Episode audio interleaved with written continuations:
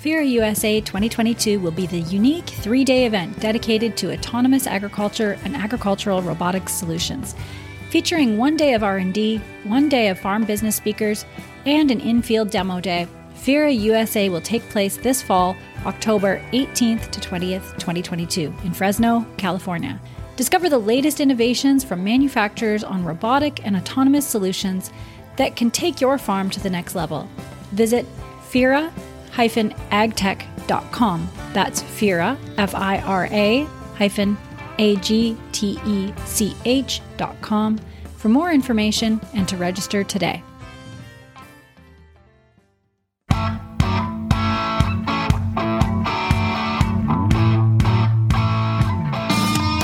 Hi, and welcome to the North American Ag Spotlight. I'm Chrissy Wozniak. My guest today is the Chief Counsel of Government Affairs at National Cattlemen's Beef Association. We're going to talk today about the SEC's proposed greenhouse gas disclosure rule. From Washington, D.C., I'd like to welcome Mary Thomas Hart. Welcome and thank you so much for being here today. Thanks for having me on, Chrissy. So, first of all, tell me a bit about your background and your role with NCBA. Certainly. So, I've been with NCBA for about five years um, in different counsel roles. So, I've, I've been in CBA's environmental counsel um, and now work as our chief counsel. That's great. And do you come from a farming background? I, I do actually grew up on a small operation in North Florida. So DC is oh, a big wow. change from growing up in rural America, but um, I, I love my job and love the, the work that I get to do every day. I bet. That's great. So the SEC's greenhouse gas disclosure rule, it was proposed earlier this year. Last uh, last week you made the statement the rule would require data that simply doesn't exist on the farmer ranch level and increases the regu- regulatory burden on individual cattle, cattle producers. So can you explain this proposed rule and its implication to farmers? Of course. So, you know, I think we've seen a, an administration wide push from the Biden presidency to kind of incorporate climate policy into the the changes and rules that that all agencies are working on and and kind of pushing through.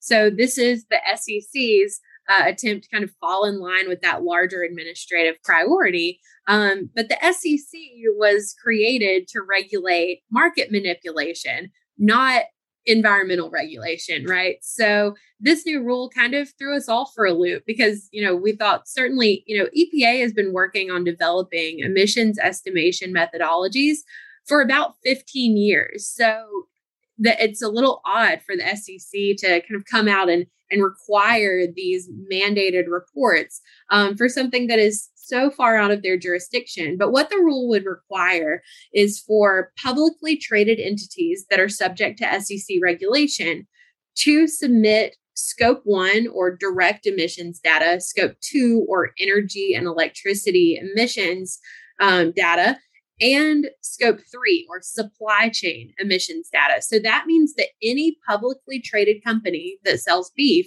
would be required to submit data from emissions from their beef supply chain.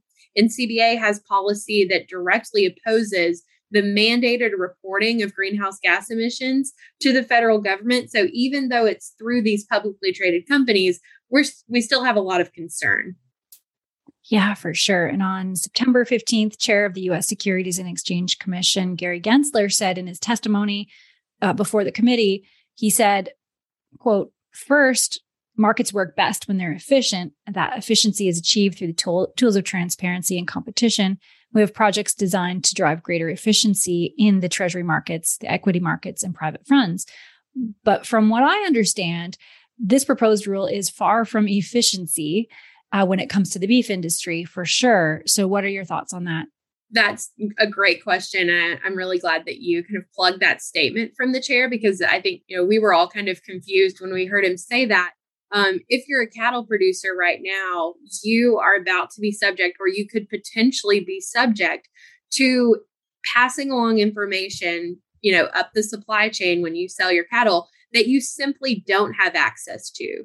Um, currently there is no accurate methodology for an individual farm or ranch to accurately calculate its emissions right based on its acreage based on its precipitation based on the number of cattle there are so many factors and we know that that there is no like one size fits all calculation for this data that that the SEC is proposing to require.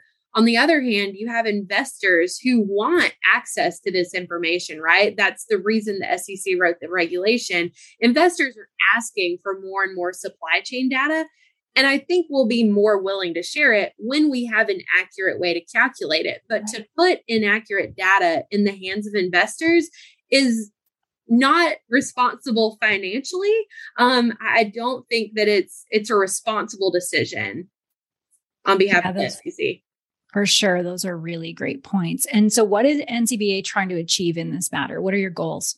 Obviously, our first priority. So, NCBA submitted a set of comments with 10 other national ag trade associations, and we also submitted comments with all 44 of our state affiliate associations, um, sending a pretty strong message to the SEC that we don't want the agency to require scope three reporting. There are gaps in data.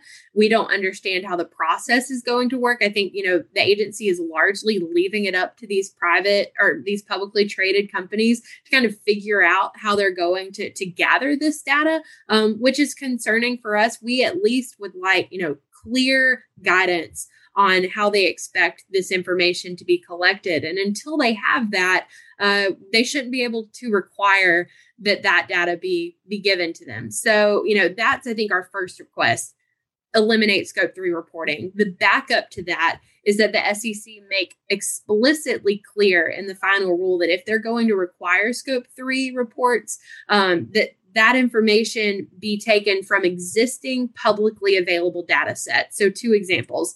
The USDA conducts a beef life cycle analysis every five years where we get an estimated emissions uh, an, an emissions estimation per pound of beef, right? So that would be something that you know the SEC could allow companies to use as a calculation. The EPA also publishes an annual greenhouse gas emissions inventory, and that tells us about how how much emit the emissions that we could estimate per head of cattle. So those are two publicly available existing data sets that could be used by publicly publicly traded companies to report their emissions without having to get information directly from producers. I think we would be happy with that as a backup. Yeah, that makes sense to use, you know, nothing like putting the cart before the horse when some of these things, right? Like, exactly. You know, we're going to report on data, but we don't have the data yet. So, those would be some good examples. Thank you for sharing those. And um, individual cattle producers, they've sent um, over 7,400 emails to the SEC and members of com- Congress expressing their concern over it. Uh, what else can be done? Should they still be emailing, still be writing, still be calling? This has certainly gotten the attention of Congress. So, you know, I would recommend to producers if if this is something that you're concerned about, let your congressmen and senators know because I think, you know, it is gaining momentum uh, in the House of Representatives, in the Senate. More and more members of Congress are aware of this, are concerned specifically about the impacts to farmers and ranchers. So, keeping that momentum up, keeping that drumbeat is going to be really important. You know, in the banking hearing that you mentioned with Chair Gensler last week, we saw concern on both the Democratic and Republican sides of the committee, specifically related to impacts on farmers and ranchers. Yeah, that's good. And to me, these a lot of these regu- regulations they they seem like they're a way for big corporations to kind of pass the buck. You know, their CEOs can still fly around in their jets and have their big houses, but they're put they're putting pressure on those that are further down the chain, the ones that are closest to the land, in an effort to offset and account for their profitability and whims. Uh, do you think that's an accurate assessment? So I think that may be a part of the conversation. We also watch, you know, a very small group of investors who are really only interested in putting their money into environmentally sustainable corporations.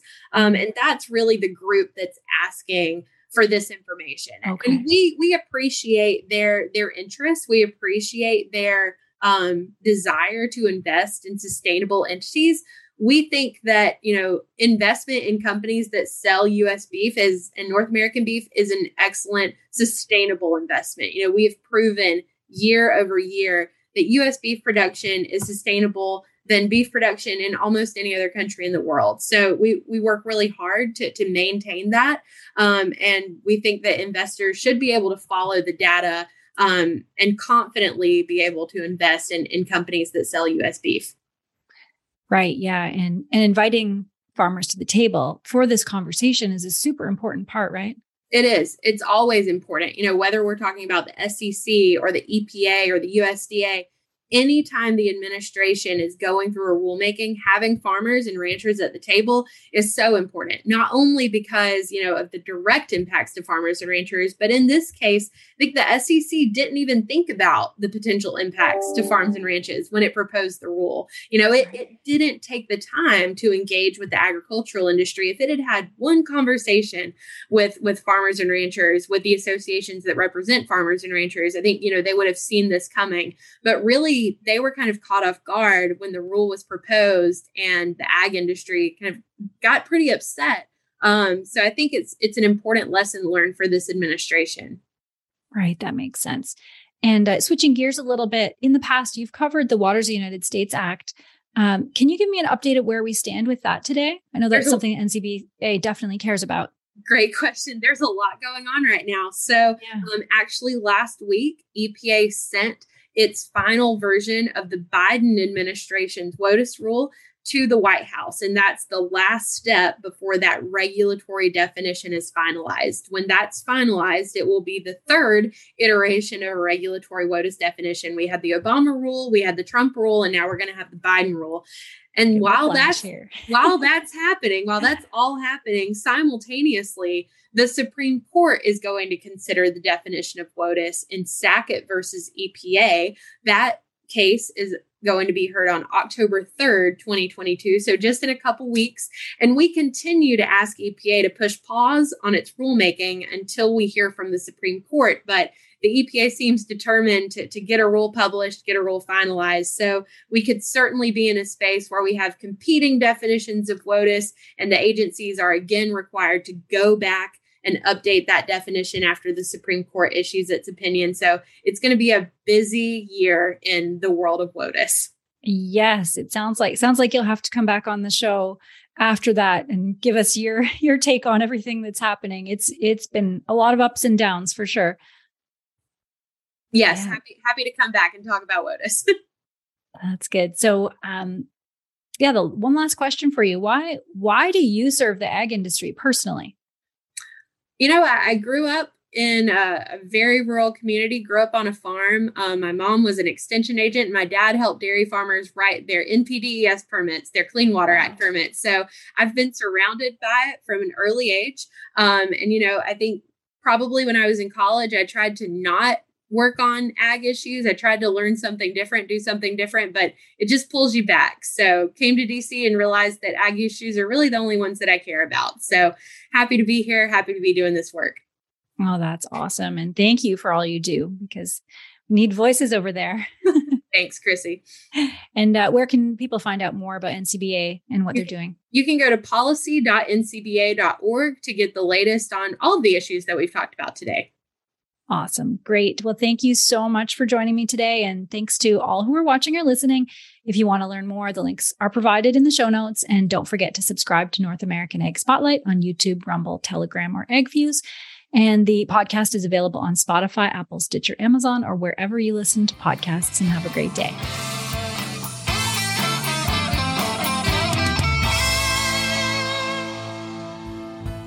Thanks so much for listening to today's Egg Spotlight episode where we put the spotlight on people and companies doing great things for the agricultural industry. Don't forget to subscribe on Apple, Amazon, Spotify, Stitcher, or on your favorite podcasting platform and give us a five star review. You can also follow us on YouTube and Rumble to see the video version of Ag Spotlight. Also, head on over to NorthAmericanAg.com to subscribe to our Industry Connect update newsletter. If you're interested in advertising opportunities, email us at connect at NorthAmericanAg.com. Thanks for listening.